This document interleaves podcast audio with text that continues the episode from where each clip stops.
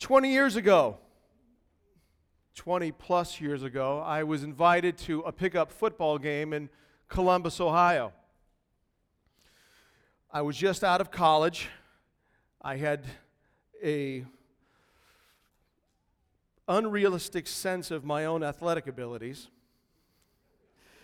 And so I show up to this field thinking, man, you're going to see something today, folks. Well, we got into two different teams, and the guy that I was assigned to cover me was a rather large fellow, and I thought that my quicks versus his girth, I'd win every time. Plus, he had a phenomenal mullet, and so all party in the back, all business in the front. And so it gave me this sense I think, I think if I just get the ball, I can run around this guy. So we get into the, the huddle, and I say, give me a quick pass, let me do a little dance, and I'll, I'll hit pay dirt. Set hike, throws it to me. I catch the ball, in and upon the ball hitting my fingertips, all I can remember see this mullet and these like 20 foot arms grappling, circling around me, and I'm down on my back. I bounce back up, shake off. I'm like, okay, everybody one, everybody gets a chance one time, you know, gets lucky. Go back in the huddle, say, okay, do a quick pitch to me, set hike, quick pitch. I catch the ball, and the guy with the mullet just wraps me up and drops me on my back again. It was instantaneous. And I'm starting to think, who is this guy? I go back to the huddle. I'm like, okay, one more time. Give me a five yard out. Set, hut, five yards out. Upon catching the ball, again, 20 foot arms around me. He was on me like white on rice. Who is this guy? It was completely humbling. He's bigger, better, more athletic, more intelligent, and had a way better mullet than I did. Turns out this guy was the starting linebacker for his D1, D2 college team, and it was completely humiliating to me. Who is this guy? If you would open up your Bibles to Matthew chapter 13, I'm going to read you a length of scripture. We're, I'm going to read Matthew 13, 53, all the way through chapter 14. And as I'm reading this, be asking yourself this question Who is this guy? Who is this Jesus? And when Jesus had finished these parables, he went away from there and coming to his hometown, he taught them in their synagogue, so that they were astonished and said, Where did this man get this wisdom and these mighty works? Is not this the carpenter's son? Is not his mother called Mary, and are not his brothers James and Joseph and Simon and Judas? And are not all his sisters with us? Where then did this man get all these things? And they took offense at him. But Jesus said to them, A prophet's not without honor except in his hometown and his own household. And he did not do many mighty works there because of their unbelief. At, the same, at that time, Herod the tetrarch heard about the fame of Jesus, and he said to his servants, This is John the Baptist. He has been raised from the dead. That is why these miraculous powers are at work in him. For Herod had seized John and bound him and put him in prison for the sake of Herodias, his brother Philip's wife, because John had been saying to him, It's not lawful for you to have her. And though he wanted to put him to death, he feared the people because they had held him to be a prophet. But when Herod's birthday came, the daughter of Herodias danced before the company and pleased Herod, so that he promised with an oath to give her whatever she might ask. Prompted by her mother, she said, Give me the head of John the Baptist here on a platter. And the king was sorry, but because of his oaths and his gifts, he commanded it to be given he sent and had John beheaded in the prison. And his head was brought on a platter and given to the girl, and she brought it to her mother. And his disciples came and took the body and buried it, and they went and told Jesus. Verse 13 Now, when Jesus heard this, he withdrew from there in a boat to a desolate place by himself. But when the crowds heard it, they followed him on foot from the towns. When he went ashore, he, was, he saw a great crowd, and he had compassion on them and healed their sick. Now, when it was evening, the disciples came to him and said, This is a desolate place, and the day is now over. Send the crowds away to go into the villages and buy food for themselves. But Jesus said to them, his disciples, They need not go away. You give them something to eat. And they said to him, We have only five loaves here and two fish. And Jesus said, Bring them here to me. And he ordered the crowds to sit down on the grass, and taking the five loaves and the two fish, he looked up to heaven and said a blessing. Then he broke the loaves and gave them to the disciples, and the disciples gave them to the crowds. And they all ate and were satisfied. And they took up twelve baskets full of the broken pieces left over. And those who ate were about 5,000 men, besides women and children. Immediately, he made the disciples get into the boat and go before him to the other side while he dismissed the crowds. And after he dismissed the crowds, he went up on the mountain by himself to pray. When evening came, he was there alone, but the boat by this time was a long way from the land, beaten by the waves, for the wind was against them. And in the fourth watch of the night, he came to them, walking on the sea. But when the disciples saw him walking on the sea, they were terrified and said, It is a ghost! And they cried out in fear. But immediately Jesus spoke to them, saying, Take heart, it is I. Do not be afraid.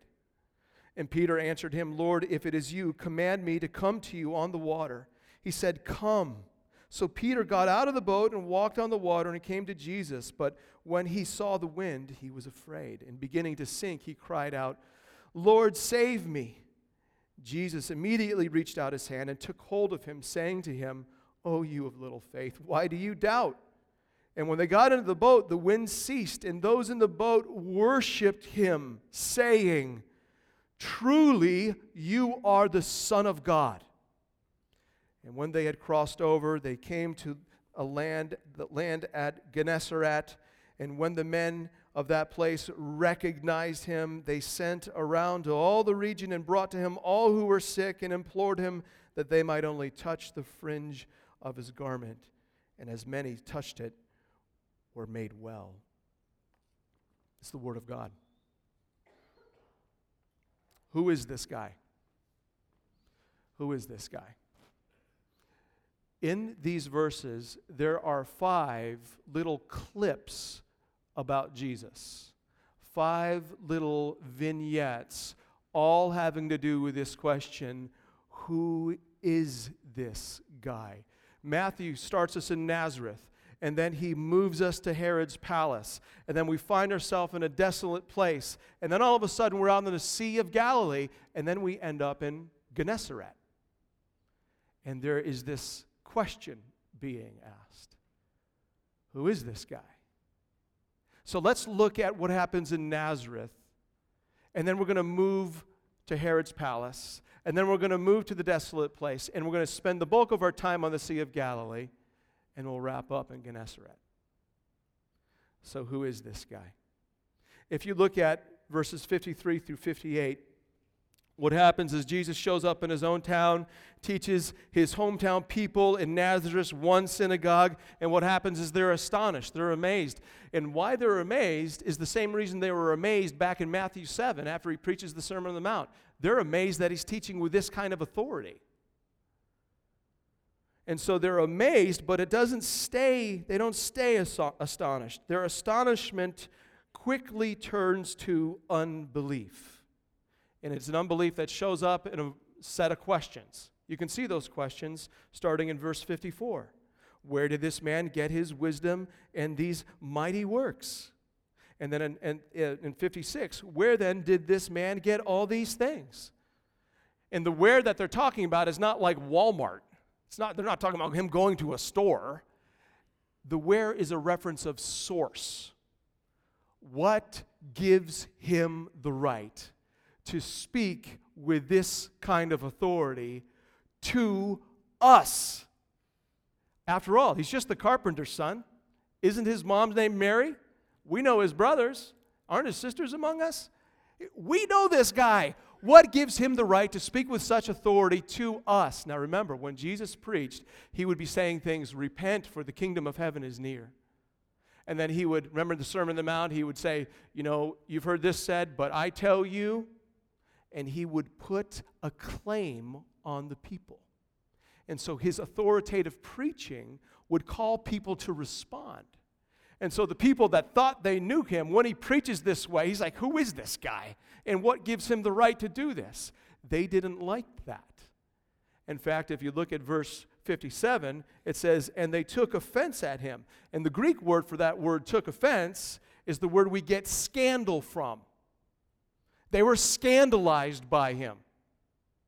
It was scandalous for their hometown boy to be speaking on behalf of God and calling them to something. They felt the claim, they felt the authority, but they were unwilling to believe it. They were unwilling to believe who this one really, really is.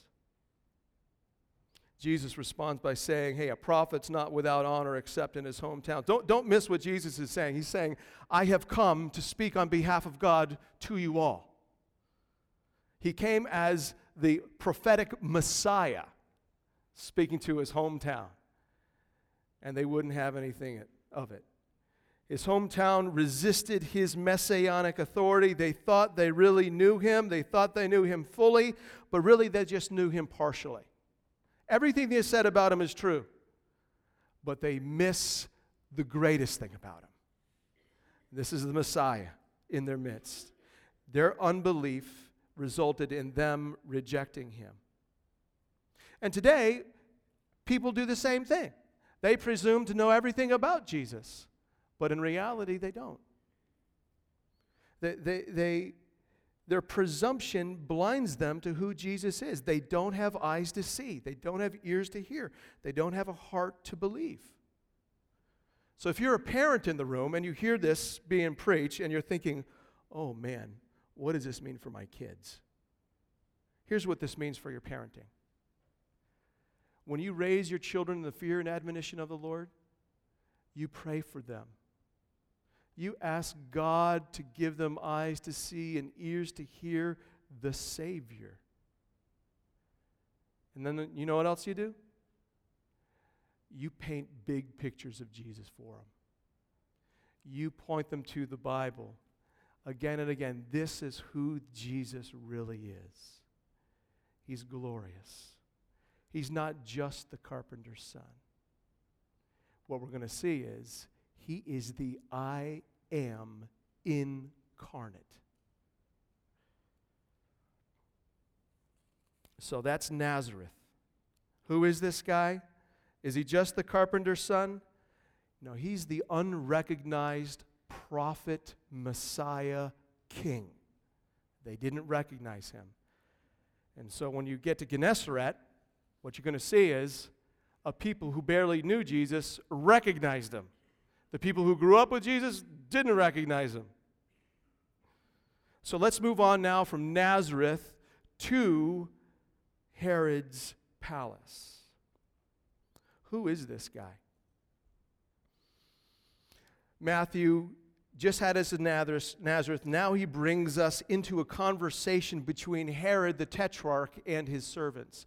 Now, what you need to understand about Herod is this is a different Herod than the Herod in Matthew chapter 2. That was Herod the Great. And, and he was a royal jerk, to be honest with you. And Herod, this Herod in Matthew chapter 14, is Herod Antipas. And he is one of Herod the Great's three sons and he's a tetrarch. He has control over one quarter of Herod the Great's kingdom, and that involved Galilee, where Jesus spent most of his time on earth. But what we see here is, is a conversation. Herod has gotten wind of Jesus, specifically the miraculous works that Jesus is doing. And if we were to ask Herod, Herod, who is this guy Jesus? He gives us the answer. Look at verse 2. I'll start verse 1. At that time, Herod the Tetrarch heard about the fame of Jesus, and he said to his servants, This is John the Baptist. He hears about Jesus, and he says to his servants, It's John the Baptist. And not just, it's John the Baptist, he says, It's John the Baptist raised from the dead. That's why he's doing these miraculous works. Now, what were his servants thinking? We don't know. But what are you thinking right now? You're thinking probably something like, why would Herod think that Jesus is John the Baptist and when did he die? Well, what Matthew does for us in verses 3 through 12 is he shows us the backstory of why John the Baptist died, of how he died. And the story is, is brutal. Uh, John the Baptist had been preaching against Herod because Herod had taken his brother's wife. That's Philip's wife. Her name is Herodias. And, and when that happened, John the Baptist, we can just call him JTB, JTB started preaching against that. And he's saying, It is unlawful for you to have your brother's wife. Well, that really ticked Herodias off. And so Herodias kept on pushing Herod to arrest the guy, throw him in prison. And so Herod finally did that. And then Herod kept him in prison. He wanted to kill him, but he wouldn't because he feared the people.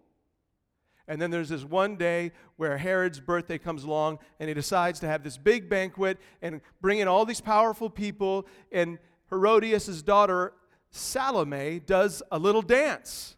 And Herod's impressed and he says, You just tell me anything you want and I'll give it to you. And Salome looks over to Herodias and she says, What should I ask for? What should I ask for?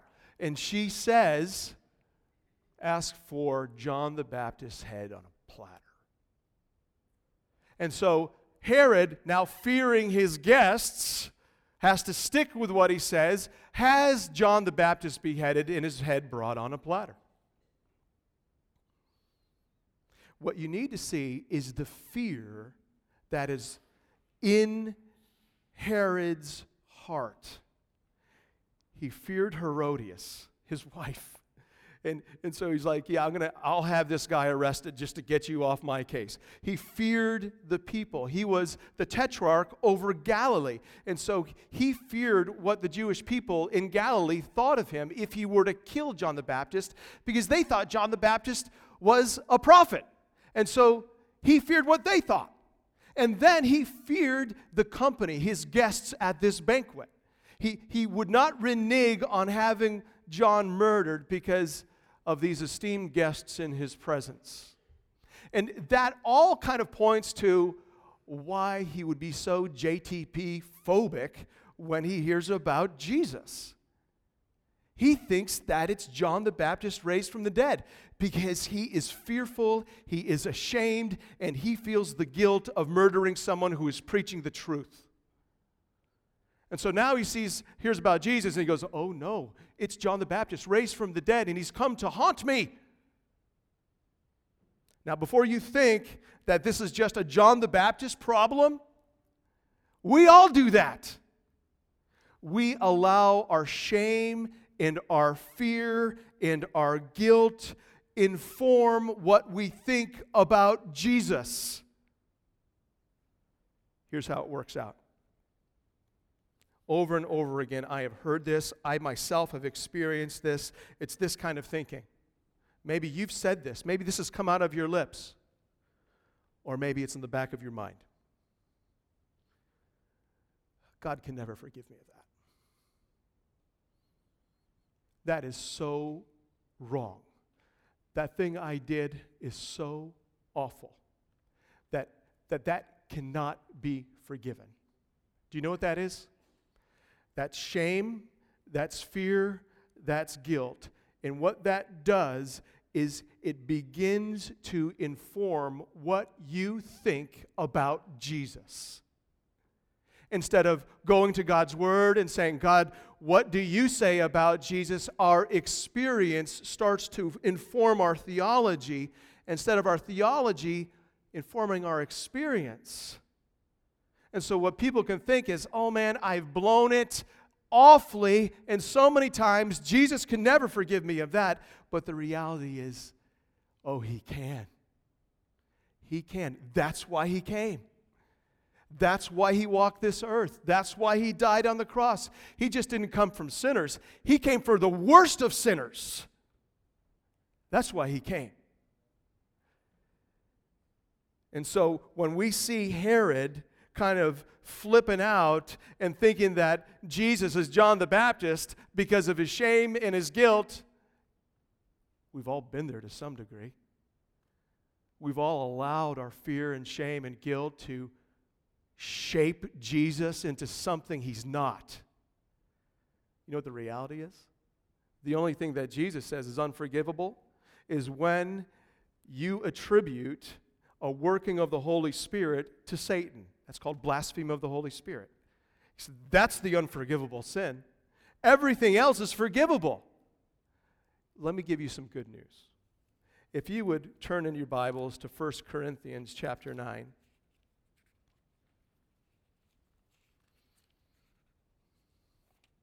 Excuse me, 1 Corinthians chapter 6. Starting in verse 9, you read this Or do you not know that the unrighteous will not inherit the kingdom of God? Do not be deceived. Neither the sexually immoral, nor idolaters, nor adulterers, nor men who practice homosexuality, nor thieves, nor the greedy, nor drunkards, nor revilers, nor swindlers will inherit the kingdom of God. And right now you may be saying, well, Mike, that doesn't sound like really good news because uh, I fall into at least one of those categories, and what I just heard is that that condemns me to a, a life apart from the kingdom. But look at verse 11. And such were some of you. But you were washed, forgiven. You were sanctified, made holy. You were justified, declared righteous in the name of the Lord Jesus Christ and by the Spirit of our God. Did you notice the sin list? Th- those aren't small sins. But you know what, They're, what Jesus offers?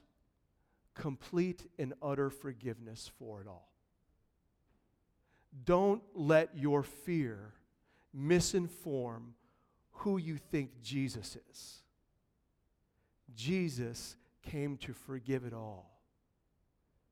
The blood he shed is a powerful blood he shed it is able to forgive.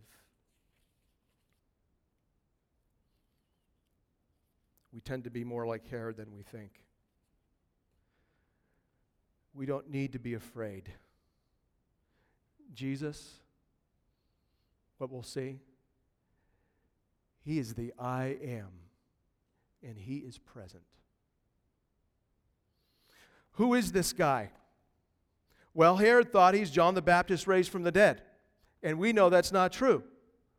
He's not some ghost haunting, he's God in the flesh saving. So now let's move towards the desolate place. We've moved from Herod's palace. Now let's move to this desolate place that starting in verse 13. Here's what happens. Jesus gets word and what he gets word of, it's most likely not John the Baptist's death, it's most likely he gets word that Herod is afraid of him. That's what he probably hears. And he withdraws. We see the same similar thing happen in Matthew chapter 12 verses 14 and 15 when the Pharisees start planning to destroy him, he withdraws because he's careful not to let things disrupt his messianic plan. His time had not come yet. So he withdraws and he withdraws to the other side of the Sea of Galilee. He was in Nazareth and he takes a boat over to what's probably Bethsaida. And what happens is there was a crowd of people that saw him leave, and as he's on his boat, this crowd of people, there's like this massive group of people that walk over kind of the northern rim of the Sea of Galilee, and they are actually waiting for him when his boat pulls up on the other side. And what we learn is Jesus wanted to get away from the crowds. And he shows up, and here are at least 5,000 men. And what we read is that he had compassion on them and he heals them. It's late. His disciples say, Hey, we got to get these people out of here so they get some food. Jesus says, You guys feed them. They're like, We don't know what you're talking about. We only got five loaves and two fish. Jesus says, Bring that stuff to me. He prays, he blesses it, breaks it, gives it to his disciples who give it to the 5,000 men, and everybody eats until they're satisfied, which means they ate their fill. And so it's just not 5,000 men. You could probably double that with the women and children there. So we're probably talking 10,000 people. Now, here's what is going on it's very subtle. So let me try to draw it out for you. Do you remember where we were just at? We were in Herod's palace. And that place was a prestigious place. And when you're at a banquet with Herod, do you know what kind of food you're eating? You're eating the best food, and you're eating a lot of food. And so, probably there was more food than people at the banquet Herod threw for his birthday. And then it was Herod's company. Do you remember the people that were with him? These were his company. We read it about it in Mark chapter 6. They were the nobles, the military commanders, the, the leading men of Galilee at the time. So we had the hobnobs going on there, eating the best of food. What was going on in Herod's heart? Fear. Fear upon fear upon fear. The picture that Matthew shows us is a man in power who's afraid, trying to use his power to keep it and then it culminates in his brutal action, this murder of John the Baptist. But what do we see going on here in Matthew 14 when Jesus pulls up in his boat? His location? Is it a palace? It's a desolate place. It's a wilderness. Did you notice his company? It's not the hobnobbers of the day. We're talking 10,000 nobodies. No one would have known him. What are they eating? Nothing. There's more people than food.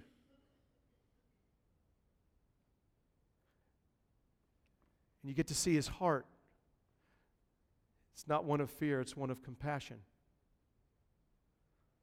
And that compassionate heart leads to selfless action. He, he performs a miracle in which he satisfies all 10,000 people there. Instead of selfless or selfish, brutal murder, selfish, compassionate provision, life. That's what we see going on. And so, what Matthew is doing is he's showing us a difference between the leaders of the people. I mean, Jesus is the leader we all want. He's the one who rules in a way that's always best for his people. He is compassionate. He is selfless. He gives self, selfless. He gives his people what they need in the wilderness. Now, this may ring a bell. God's people in the wilderness, they have nothing to eat. The leader calls upon God to provide bread. Ring a bell? Moses leading his people out. Jesus is the better Moses. Jesus is greater than Moses, leading a better exodus, and he outclasses Herod huge.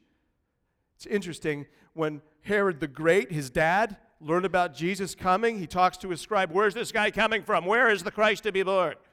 He's going to be born in Bethlehem. And from that place will come a ruler, and that ruler will be the shepherd of God's people. And here is the son of Herod, and he's being matched up with the Christ, the true ruler of God's people, and it's on display in the feeding of the 5,000. It stands in sharp contrast to Herod. Do you see it? Who is this guy? He's the true shepherd. And what we're now going to see is he is the I am. We move from the desolate place, and let's move now to the Sea of Galilee. In chapter 14, verses 22 through 32, this is the climax of this stretch of Scripture. It's all moving here. Now, the location is on the sea, it's in the boat, it's during a storm, and we're going to have them all, Jesus and his disciples, together again.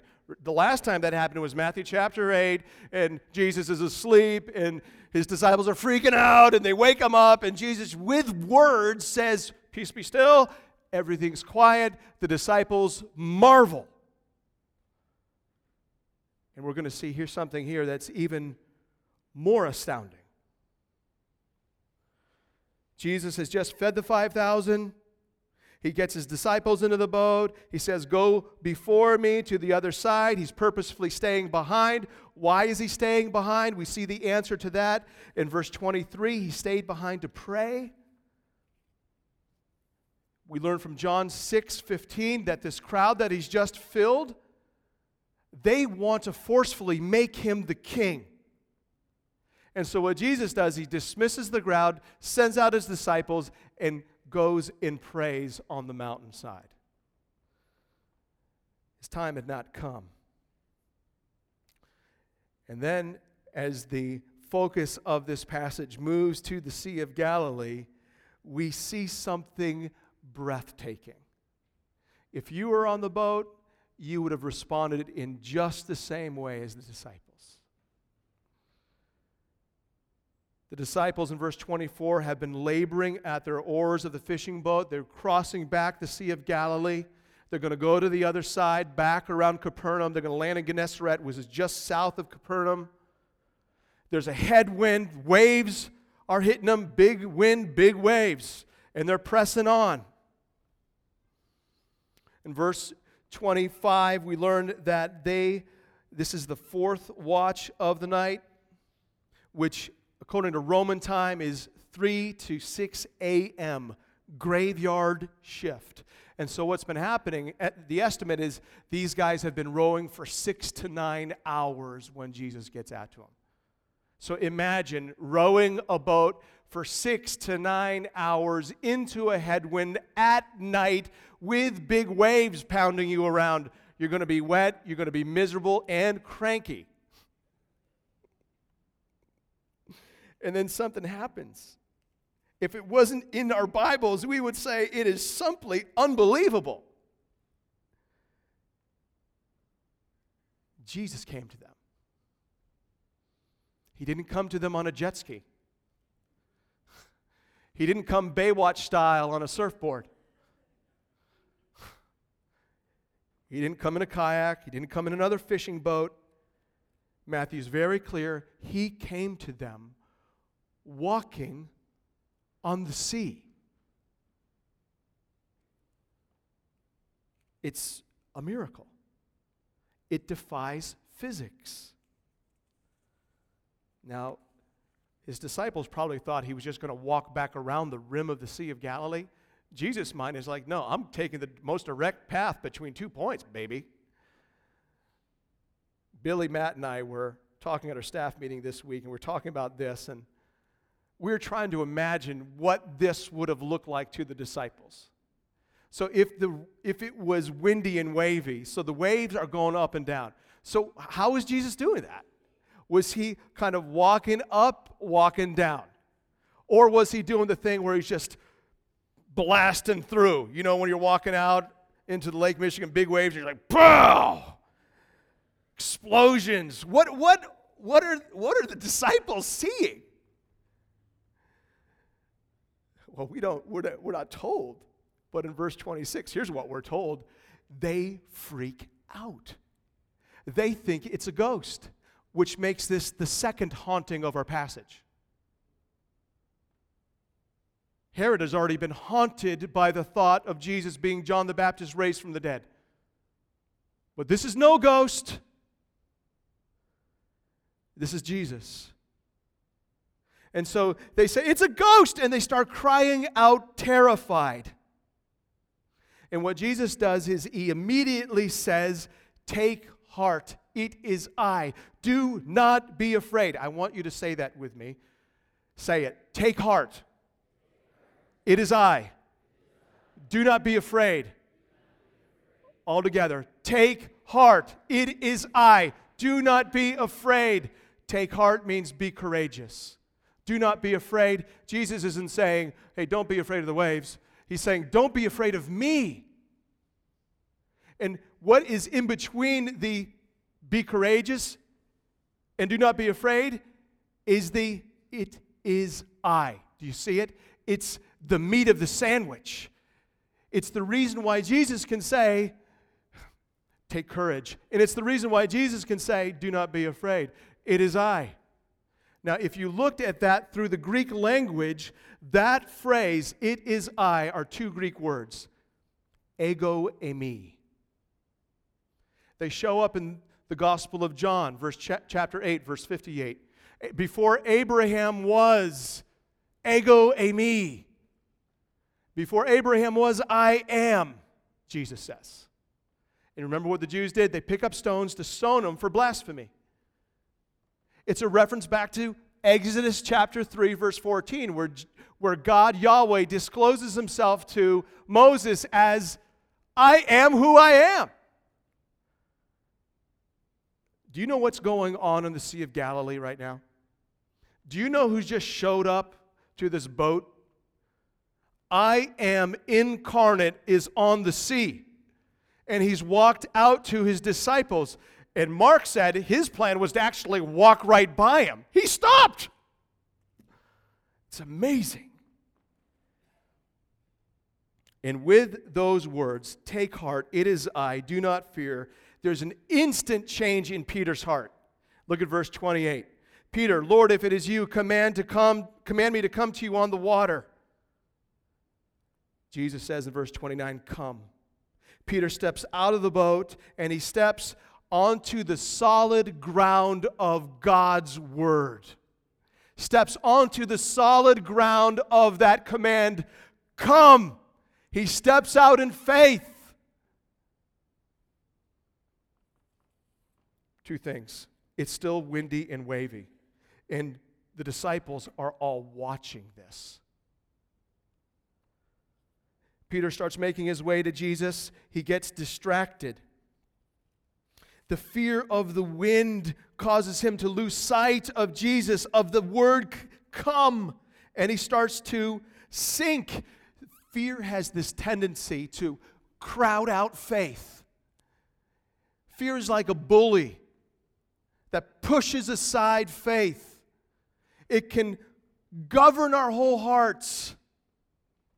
When you fear something, it takes the place of prominence in your heart and you'd end up being ruled by it. So Peter's fear of the wind pushes aside faith in Jesus' word and he begins to sink. But he had enough faith left to say, Lord, save me. And immediately, Jesus reaches out his hand, takes hold of Peter, and saves him. But here, here's what you need to understand Jesus isn't in his own boat.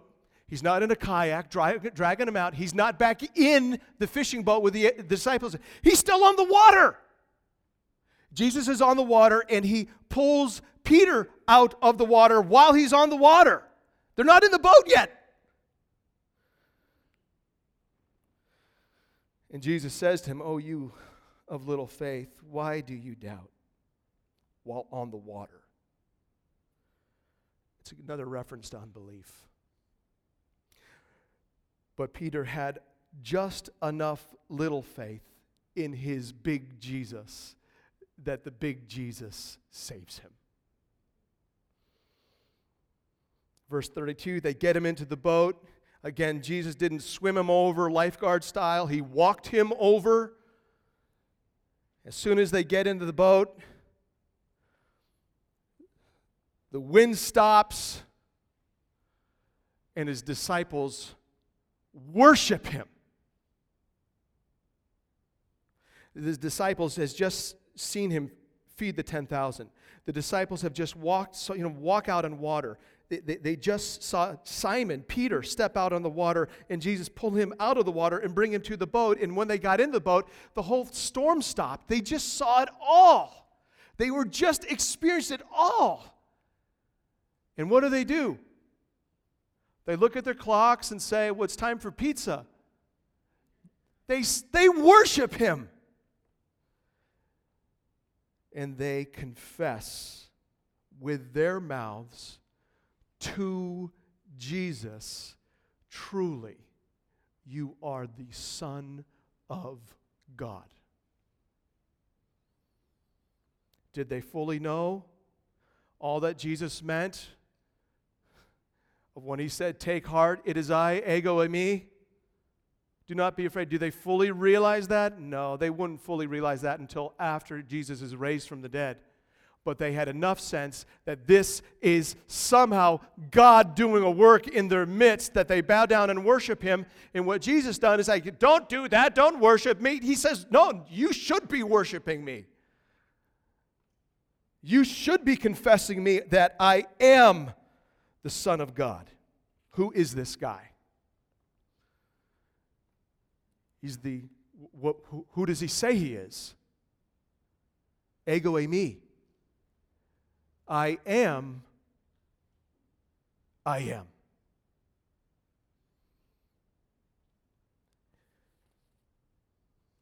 He wants us to worship him. He wants us to confess to him that you are truly the Son of God. So here's how we're going to apply it. We have chartered a boat to go out on Lake Michigan the next time it's really windy and rainy. No, just, I'm just kidding about that. You guys have enough wind and waves in your life right now. Maybe it's at the end of the month, it's you're trying to make ends meet, and ends meeting is out the window, and you're just starting to fear that you're going to be put out on the street. That's where you're living right now. You're afraid and it can take the place of prominence in your heart.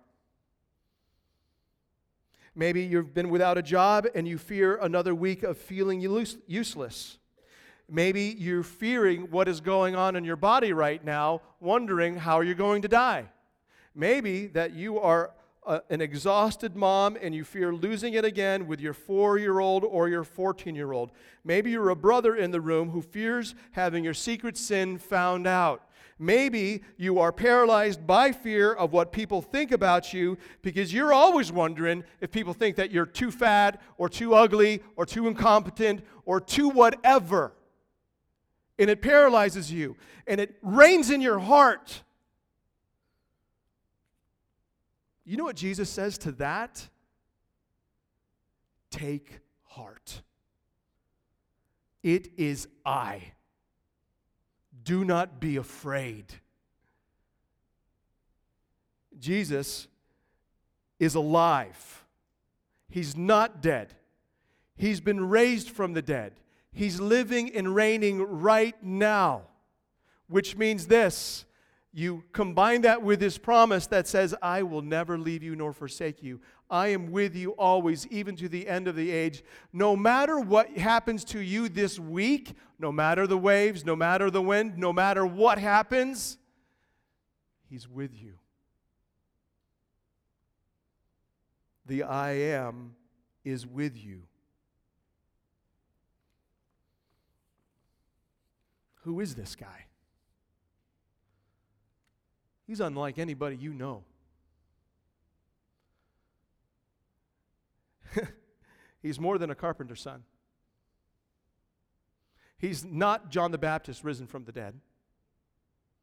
He, he's not Herod like in his ruling over the people. He is God's shepherd. He, he is the guy that walks on water and shows up in the storm and bails us out again and again.